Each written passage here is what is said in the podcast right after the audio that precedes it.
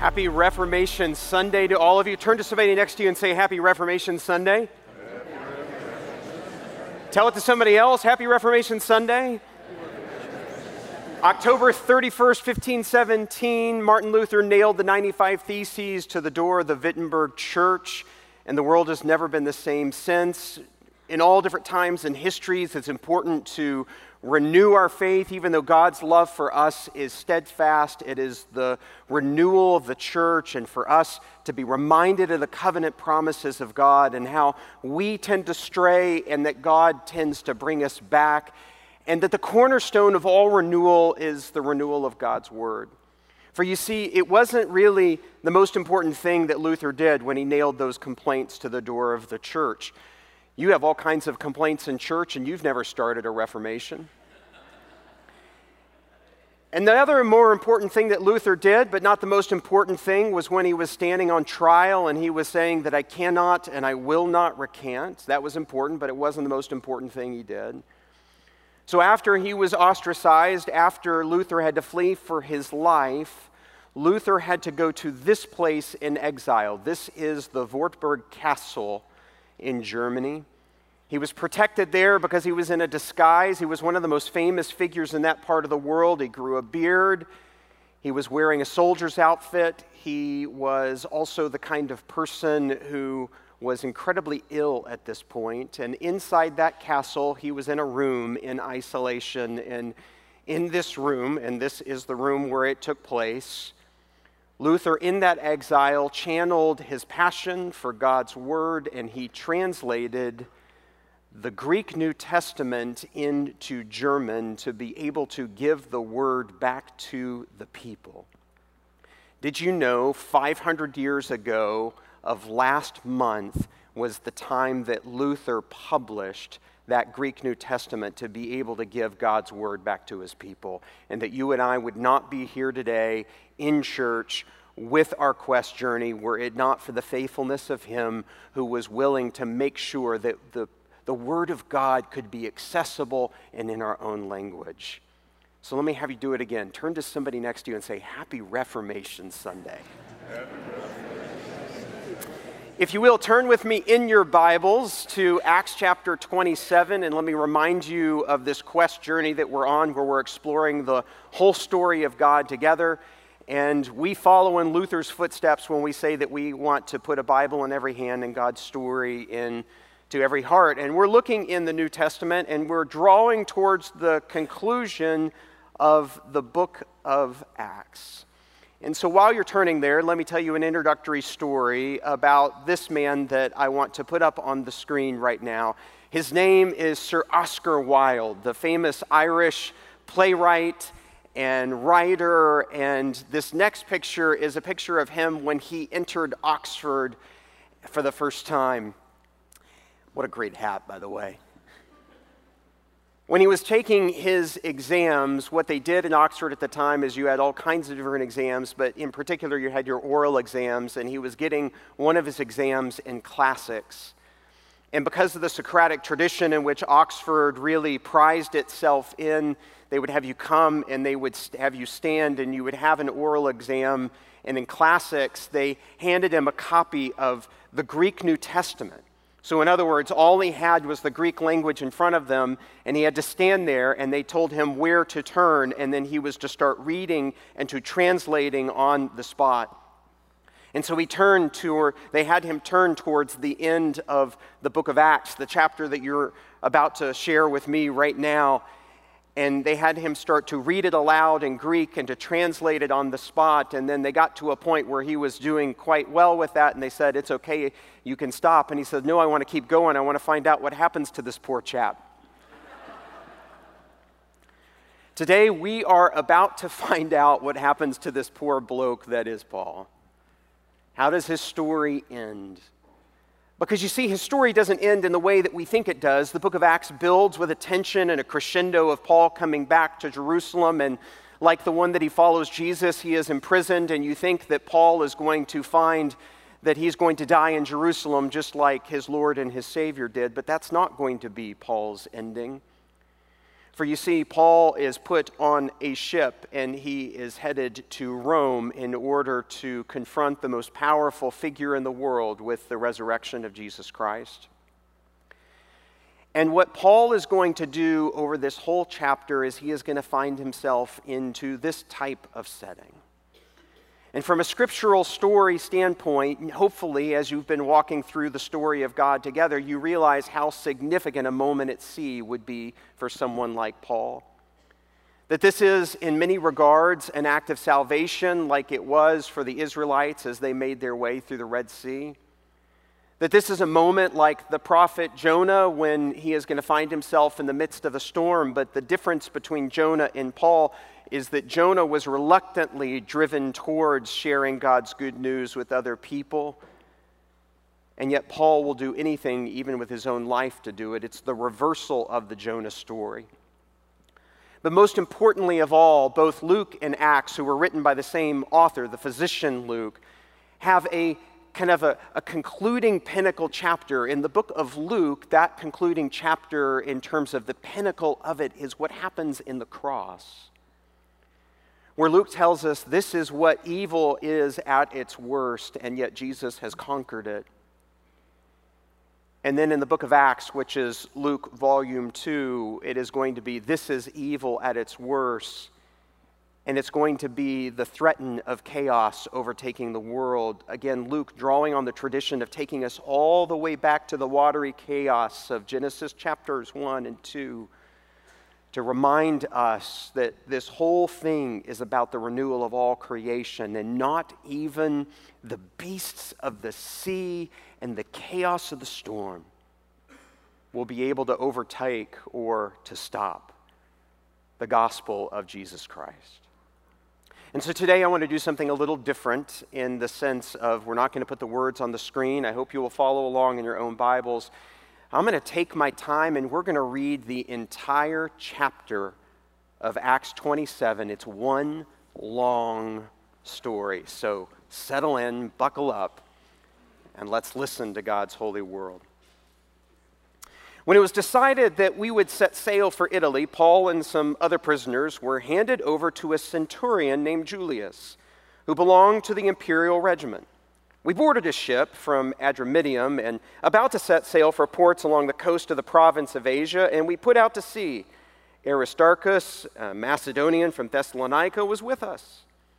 The next day, we landed at Sidon, and Julius, in kindness to Paul, allowed him to go to his friends so that they might provide for his needs.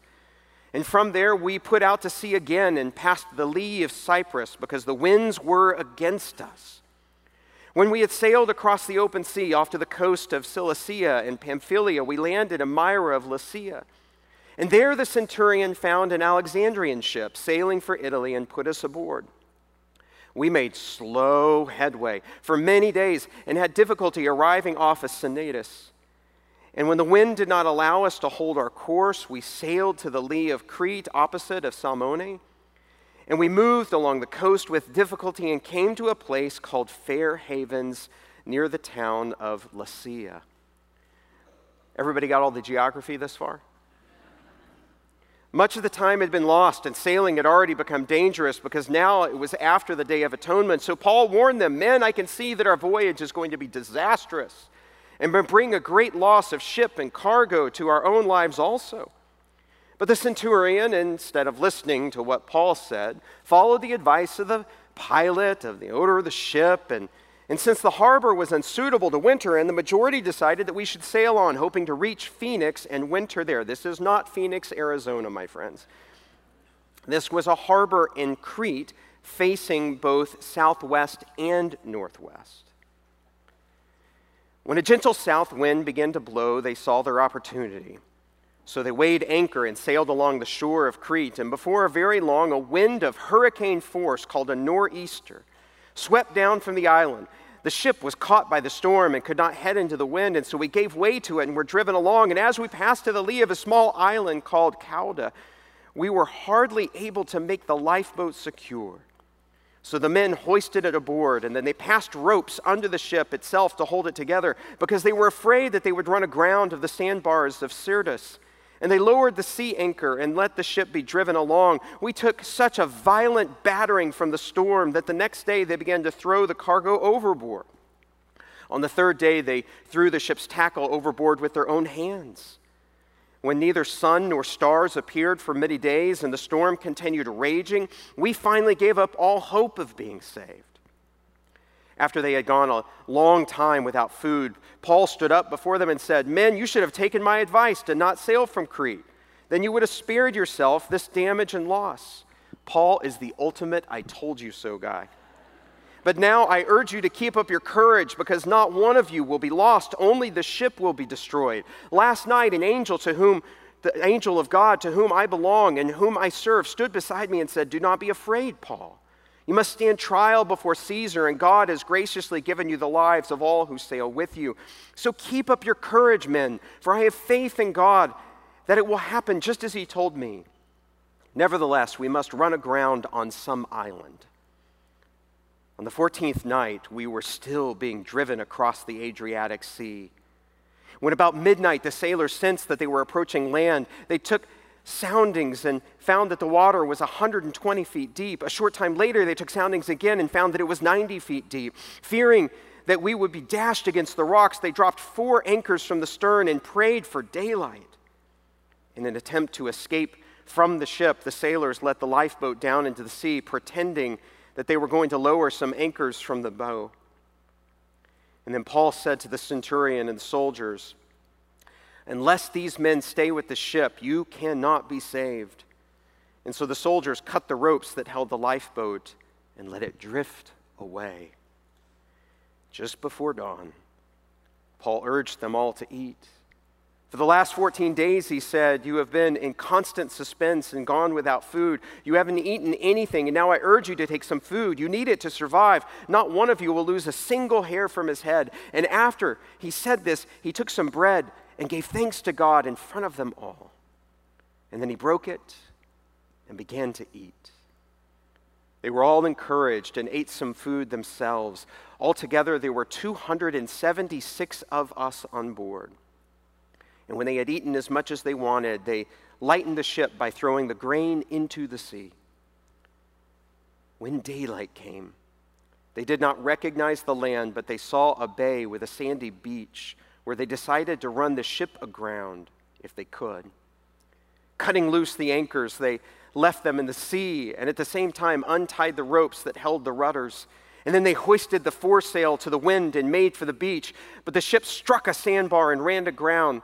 The bow struck fast and would not move, and the stern was broken to pieces by the pounding of the surf. And the soldiers planned to kill the prisoners to prevent any of them from swimming away and escaping. But the centurion wanted to spare Paul's life and kept them from carrying out their plan. He ordered those who could swim to jump overboard first and get to land. And then the rest were to get there on the planks or on other pieces of the ship. In this way, everyone reached land safely. Whew. This is a story that is broken into three acts. And it tells you what do you do when the winds are against you? What do you do when you're in the midst of the storm? And what do you do when you need to find land? First, let's talk about what do you do when the winds are against you? Because I'm sure that there are moments in your life where you will feel that resistance, that everything is harder and you feel that you're being slowed down or that there's some sort of countervailing force that is just against you and that your life is a struggle. Notice some of the language that's excerpted from what we just read. Because the winds were against us, we made slow headway for many days and had difficulty. When the wind did not allow us to hold our course, we moved along the coast with difficulty. Much time had been lost, and sailing had already become dangerous. I can see that our voyage is going to be disastrous and bring great loss to ship and to cargo and to our own lives also. Have you ever felt metaphorically that that was going on for your own life, that it describes your own story. You see, part of the reason that we don't quite understand even if we have sailing experience, how difficult this would have been is that when we think of a sail ship, what, what, what is the shape of the sail that you tend to think of? What do you think of? You think of a triangle, right? Well, these, these were Roman sailing ships. They didn't use triangles, they used squares. Triangles enable you to tack against the wind. You don't have that luxury with a square sail. And so it was a lot harder to sail against the wind in that kind of a vessel. You might question the wisdom of why they would even been sailing at this time of year. Well, there would have been a great amount of profit to bring grain from that part of the world over into Italy at that moment in time. And so you maybe even noticed in the story there was a point at which they threw the grain overboard. That was when you knew that, that all hope seemed to be lost. I want to show you our best estimate of the GPS coordinates of Paul's trip from Acts chapter 27. Have you ever felt like your life looked like this kind of journey? Do you see in that strange town, Cnidus, up there, and how it takes a, a, drastic turn southward? You need to know that this is not the normal path that you would do to head over to Italy that you would normally keep going straight. There was no reason for them to go down to Crete other than the fact that the winds blew them that way. And then once they got off the coast of Crete, they found their way over to Malta. But it was a lot of back and forth and back and forth. And so here's what I want you to notice when the winds are against you, stay true to the mission, but be flexible to change your course. Here's a true story of a, a, woman by the name of Kelly who is not my wife. And this woman, Kelly, was on a run. She was training for a marathon. And when she was on this afternoon long run, at one particular moment, she needed to stop to use the facilities. And so she went into a park restroom. And this is the GPS of what happened when she got into that bathroom and the surrounding area. The reason that these are the GPS coordinates from her phone is because once she got into that bathroom, there was an assailant waiting there to attack her. For over 30 minutes, she fought off her assailant, moving back and forth and back and forth and back and forth, eventually to the point where the police came and he could be arrested.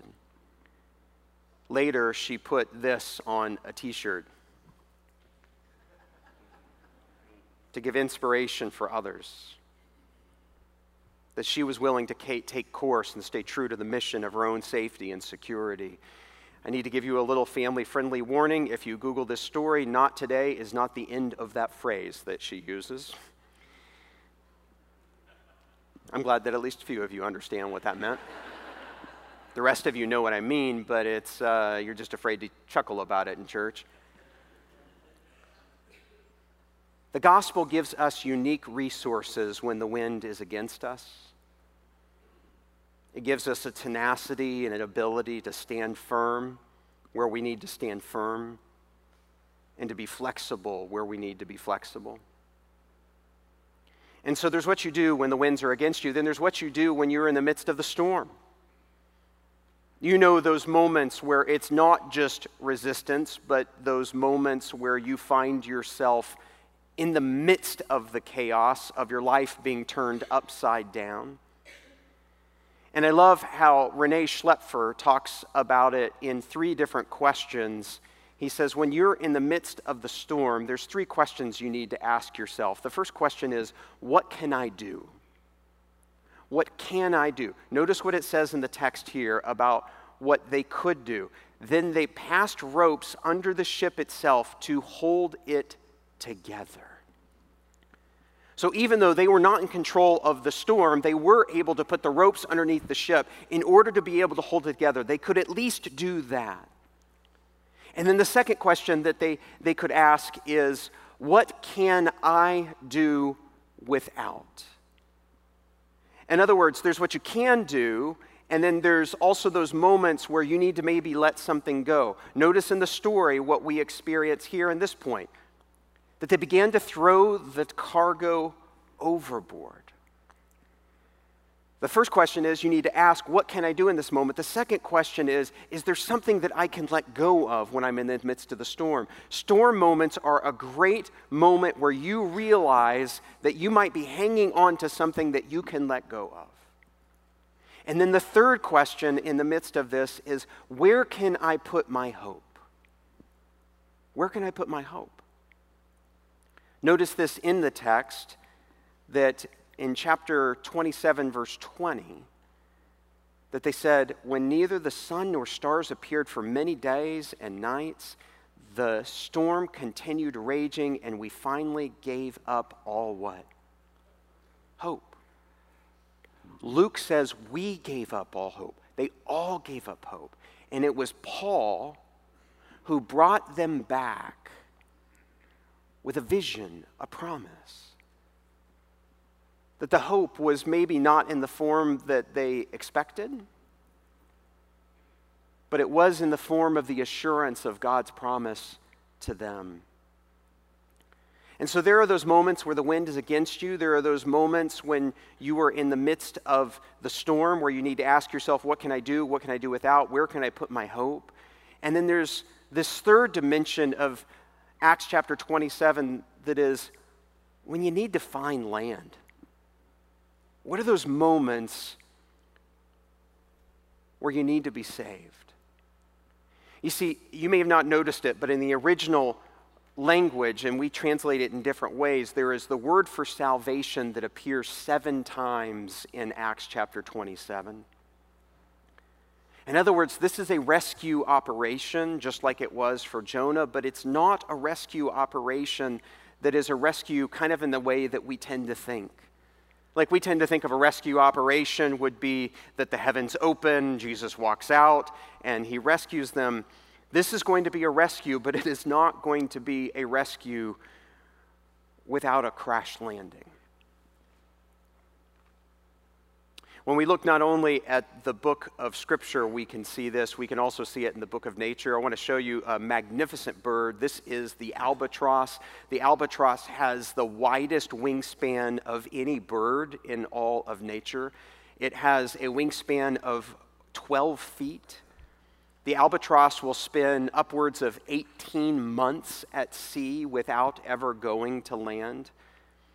It'll be on the water, it will fly, it will soar, it will eat the fish. And so the albatross only comes to land in order to be able to, to bring the next generation to life. And so you can imagine if you don't spend a lot of time on land, that even though you're a magnificent bird with the greatest of wingspan, that maybe, maybe your landing gear isn't so great when it comes to land. And so I want to show you what it's like for an albatross to have to practice landing. This is from New Zealand.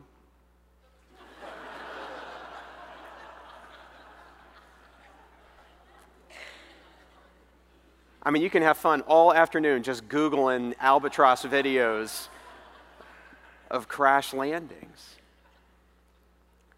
But can you relate to that bird? I know I can. There are some times in your life where your greatest hope, your greatest salvation is, is just that you need, to, you need to find some land anywhere by any means, and that part of what the gospel uniquely equips us to do is to say, even in the crashes of life, God is with us. And so, to end this message today, I just want to give you a moment to reflect for your own journey right now with these three different segments of a magnificent chapter of what happened to this poor guy. Are you in a moment right now where the winds are against you? Where you're facing incredible resistance? Are you in a moment right now when you're in the midst of the storm where your life seems to be turned upside down? Are you in a desperate moment where you need salvation and you need to find land? And depending on where you are in this journey, in this chapter, there's five questions that kind of come out of that. If it's just winds, how can I keep going, God? If you're in the storm, what can I do? If you're in the storm, what can I do without? If you're in the storm, where can I put my hope that is secure? And maybe if you're so desperate that you need to be rescued, maybe you need to ask the question how can I stop? Even if it's a crash landing. I just want to leave this up here for a few moments. Ask you to do your own little self reflection and audit. And when you look at these five questions, is there an action item for you that the Holy Spirit is urging you to move on? Too often, as a preacher, I let you off the hook where I try to inspire you and challenge you, but you don't walk out of here with a clear action step. And I believe by God's grace, with these five questions, I imagine that the Spirit is moving and tugging and pulling you in a variety of ways that says, I need to do something. And if that is true, will you write it down on your phone, jot it on a piece of paper? But don't ignore this moment. Because we don't just want to find out what happened to Paul, we want to find out what happens to you. And how the gospel uniquely resources you for being able to resist. How the gospel uniquely resources you to have power to do what you didn't think you could do how the gospel uniquely resources you to let go of things that you need to let go of. How the gospel uniquely equips you to have a hope that's unlike any other, and how the gospel is even with you when you need to crash land. Will you do something today in response to this chapter? And so let us pray. Father, we thank you that 500 years ago you were inspiring someone to go deep into your word and to hand your word back to us as your people.